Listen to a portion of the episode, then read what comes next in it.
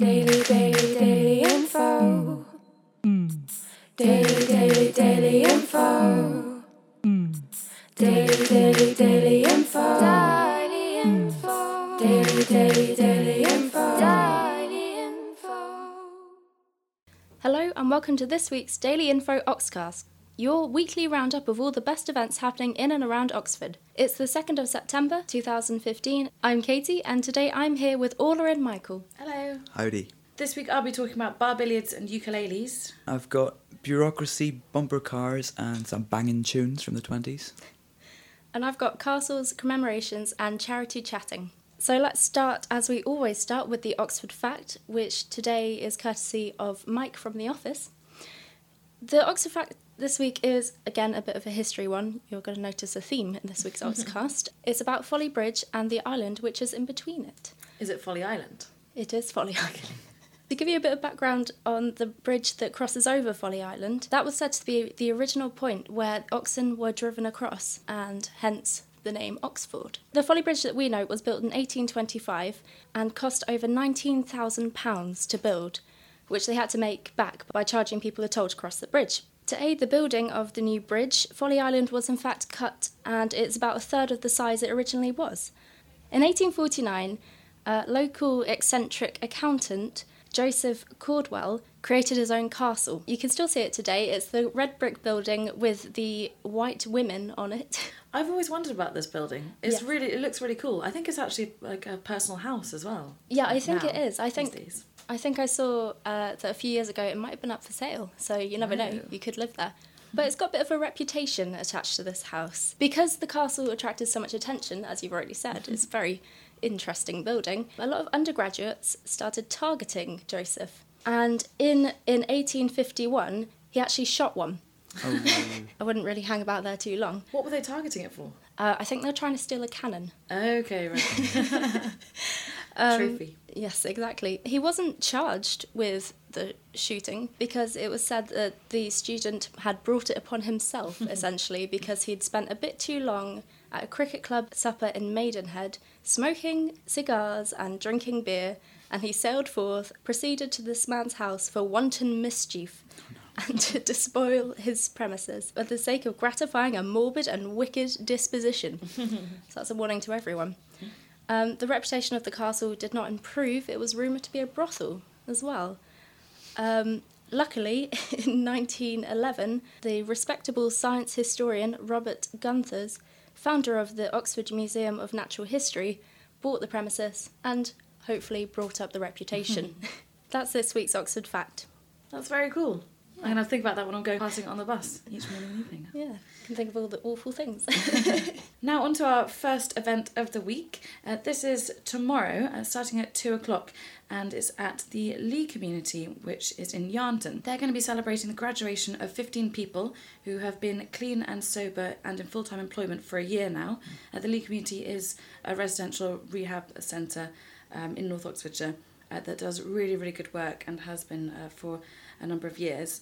So, at the ceremony, the uh, graduates will be giving their recovery stories and then receiving a silver embossed Ley Community ring. Then there'll be a chance to meet the graduates and staff and tour the grounds, and there'll be some refreshments available as well. And it's a lovely opportunity to go find out some more about this charity, support them, support all these people who are graduating, because it'd be really nice if there's like a Yeah. big crowd there for them That's great. And uh, yeah, it's like a great achievement. So the event is ticketed. If you want to find out more information about the event or about the Ley community in general, which is a really great cause and it's nice to be able to highlight it, uh, go to leycommunity.co.uk. That's tomorrow from two till five. Michael, you've got one of our more usual events to talk about. That's also tomorrow, though, don't you? Yeah, that's right. Uh, coming to Oxford Playhouse tomorrow night and tomorrow night only is an intriguing looking production. Strike is described as a collision between circus and theatre. And under the direction of Kezia Saro, it's her debut show, and it seems she's got uh, loads of experience um, in the six years since emerging from RADA. So uh, the show's been touring since spring, which seems a long time ago now. Uh, but if you can imagine a bureaucratic netherworld and choreographed commuters, I don't know, maybe you don't have to imagine, maybe that's what daily life is like for you, um, uh, then it might give you an idea of the setting for the show. So references mentioned on the official blurb are Kafka and Terry Gilliam. It might sound dark, and it certainly starts that way, but the darkness is counterbalanced by oh, sheer joy of movement, really. Kind of brought some things about Curious Incident to mind for me, because it makes really makes a virtue of this boxy enclosed space um, using very few performers, just five, and because of the breathtaking way they use and launch themselves off the props. so the strike of this title uh, talks about breaking out of the nine to five. Uh, precisely how this happens in the show remains to be seen. But the acrobatics, the, the visual humour, and ingenuity make this look pretty special, actually. Orla, you'll be there tomorrow night. Um, what are you looking forward to?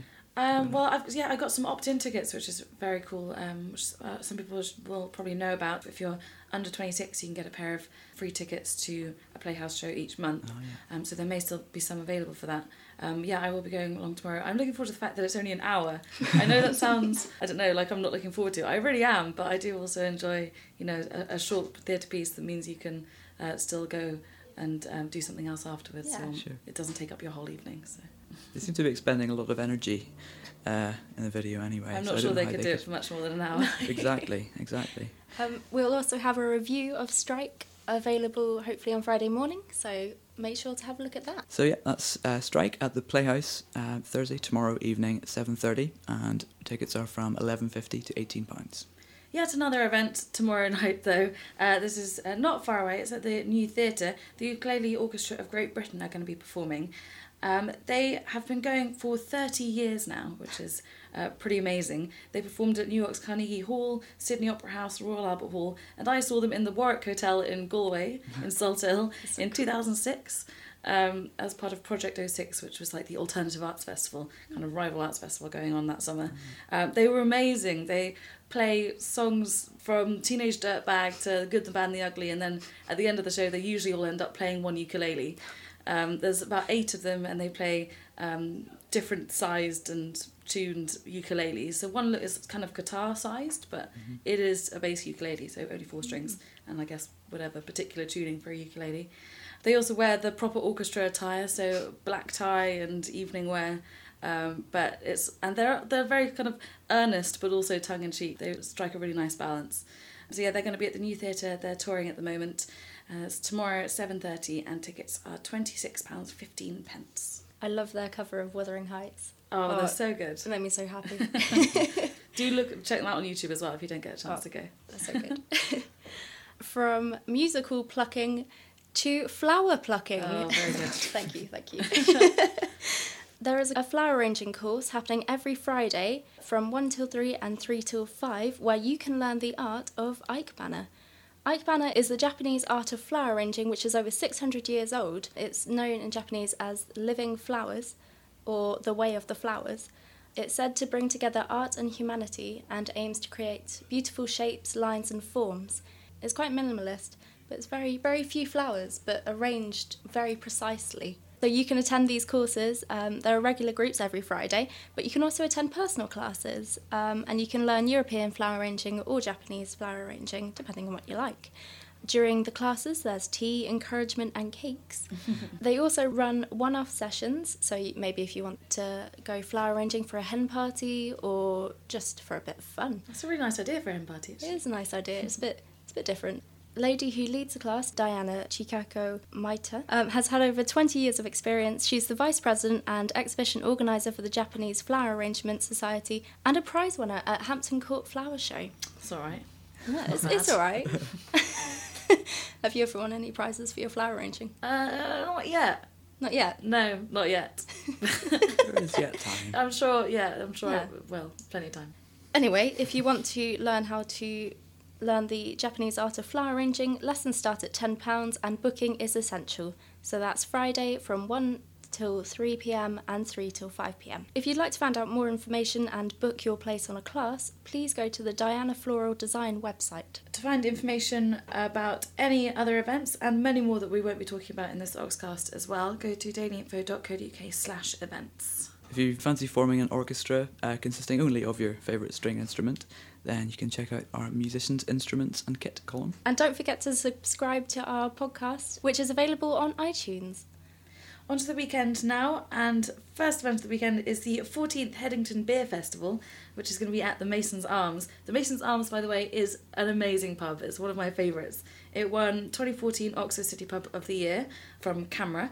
They have darts, bar billiards, Aunt Sally in the garden, a huge ga- outside garden. Um, it's the type of pub that has a quiz and a meat raffle during the week as well. It's a proper pub. Um, it's in Headington Quarry, and uh, over all three days of the weekend, Friday to Sunday, they're going to be having a beer festival. So they're going to have 45 real ales, 15 ciders, and a Belgian bar, so Belgian only beers as well Cool. a barbecue pig roast, and live music each day of the weekend. So on Friday it's going to be going from 5 till 11, Saturday 12 till 11, and Sunday 12 till 10.30. So go down any time. I'm sure they're going to have plenty stocked up so they're not going to run out. But yeah, definitely try and get to the Masons this weekend. It's obviously free entry and then you pay for your beers as normal. That's amazing. They've Mhm. got Belgian beers there. Yeah, That's really exciting. the Belgians do know how to make their beers. they, oh, they really do. Yeah. So strong. if you fancy something a bit more history focused at the weekend, the Dragon School are holding their World War One commemoration event on Sunday the 6th and Monday the 7th. That starts at 3 pm until 6 pm, and then there's a lecture in the evening. 83 old dragons and masters gave their lives during the war, so to celebrate their lives and their sacrifice, the Dragon School will be giving you the opportunity to experience what life was like during the First World War. There's a replica tank, which would be quite interesting, very different to the tanks from the Second World War, sort of more mm. rounded. There's an expert on hand, so you can ask him anything about trench warfare or military things in general. There's also going to be a genealogist, so you can talk to them about your family history and seek advice. There's refreshments are available in the Essence of Vintage Tea Room. There will be poetry readings, basic training for children from Colonel Parsons. And the opportunity to hold World War One objects and dress up as a soldier. From 6.15, you'll have the opportunity to go attend a lecture by Sir Anthony Seldon, the former master of Wellington College, and he'll be talking about public schools and the Great War, the generation lost. He is the author and editor of over 30 books and the authorised historian for 10 Downing Street, which I didn't know existed. On Monday, starting at 6.15, Desmond Devet, will, the Dragon Registrar, will be talking about Skipper's War, 1914 to 15. Skipper Lynam was the former head of history and housemaster during the First World War, and he wrote down an account of his time as headmaster during the war. From 3 pm to 6 pm is free entry to the event, but they suggest £10 to attend the lectures, and I think all the money raised will go towards Dragon School. So that's Sunday and Monday from 3 pm till 6 pm, and the lectures start with some drinks at 6.15. Zooming on to next week now, for all of us wondering how on God's green earth it's September already. One of the joys of this much maligned month is St Giles's Fair. Yay! Yay, indeed. Up and running and stopping traffic again next Monday and Tuesday.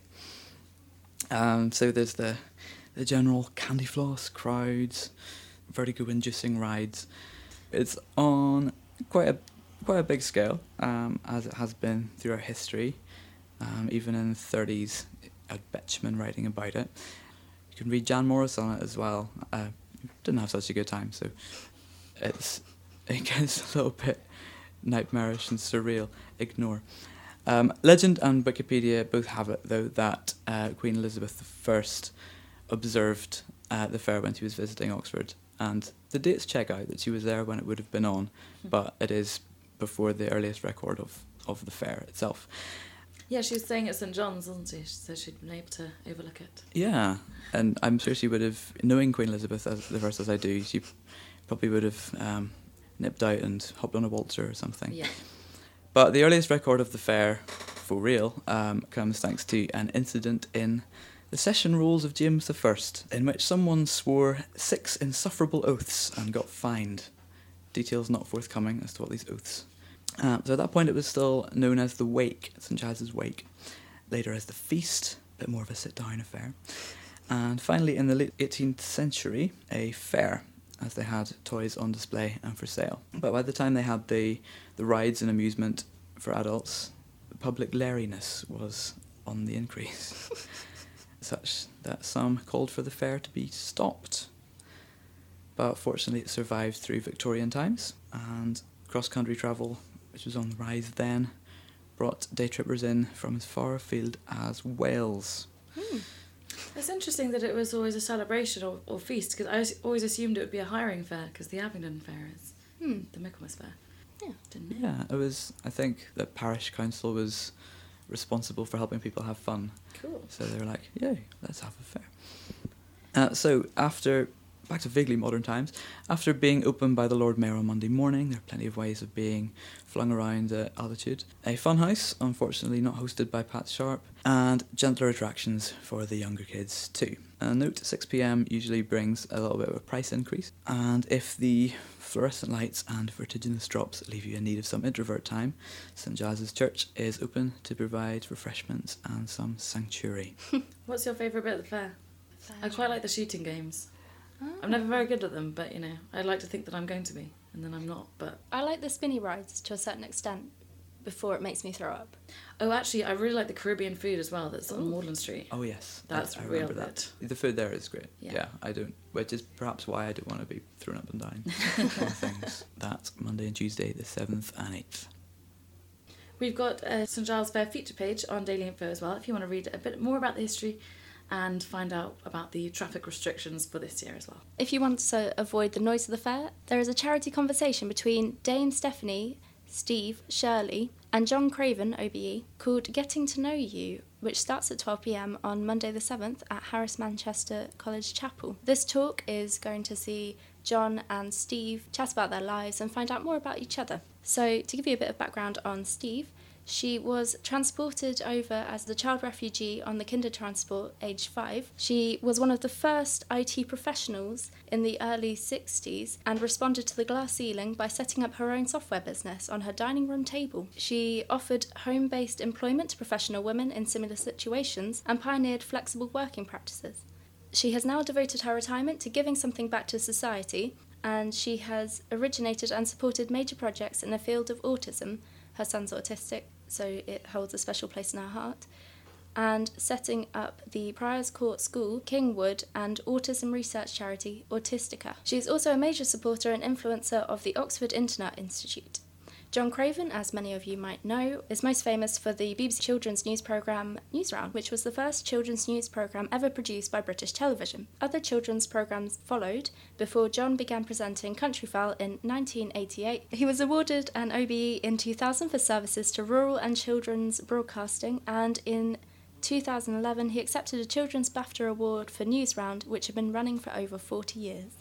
This is a charity talk to raise money for Style Acre, a charity which aims to enhance the lives of those living with learning difficulties by giving them day opportunities, supported living, work development, and community involvement. It's been running for 20 years and it seems like a really worthwhile charity to support. The tickets cost £46 uh, and are available online. I'd recommend book in advance. The price of the ticket also includes a two course lunch. And that starts at Monday from 12pm at Harris Manchester College. If you want something a bit more music focused, Michael, I hear there's something pretty swinging at the Playhouse. Indeed. Yeah, back to the Playhouse, and you can witness the vibe and vibrancy of 1920s New York next Tuesday, as the venue, like some kind of massive TARDIS, whisks its audience away to Harlem's historic Cotton Club. Swinging at the Cotton Club uh, this evening uh, brings the dance company the Jiving Lindy Hoppers, together with Harry Strutter's Rhythm Orchestra. How cool is that name? Harry Strutter's Rhythm Orchestra, featuring I really hope that's his real name. no one. They don't they don't even pretend on Facebook. No one in the band is called Harry Strutters. um, and they bring you routines um, made famous by artists such as Fats Waller, Ella Fitzgerald, Duke Ellington. The Jiving Lindy Hoppers dance company. It was formed in the 80s. Um, they wanted to bring the Lindy Hop to life in the UK in its original form. So this dance came from Harlem in the 20s, and it's kind of been, in a way, it's been fashion proof. It didn't really evolve into anything else, and is still popular. So it's survived, survived different trends. There was a Harlem dance company, uh, actually Whitey's Lindy Hoppers, uh, which first introduced the dance to Britain when they toured the UK in the mid 30s. And you can watch them in the sequence they danced for the Marx Brothers film A Day at the Races. So don't let the words performance and choreography put you off too much. They managed to keep the spontaneity that this dance was born out of. So says the Washington Post, and so I agree after a trip to YouTube. And if all this gets you inspired, and you do want to participate, even though it's not really a night for participation, search search Oxford Lindy Hoppers, who run classes and social dances the first Friday of every month off the Woodstock Road. Yeah, I think we've got a review of those classes on the website as well. should We have listings research. of loads of different types of dance on Daily Info as well. Um, all sorts of classes, um, whether it's like ballet or tap or capoeira, salsa, lindy hop, um, and all sorts of other things as well on dailyinfo.co.uk. If you fancy setting up your own dance class, check out our Halls for Hire page to find the best venue for you. And uh, we're on Facebook, Twitter, and Instagram as Daily Info Oxford. Daily, daily, daily info. Daily, daily, daily info.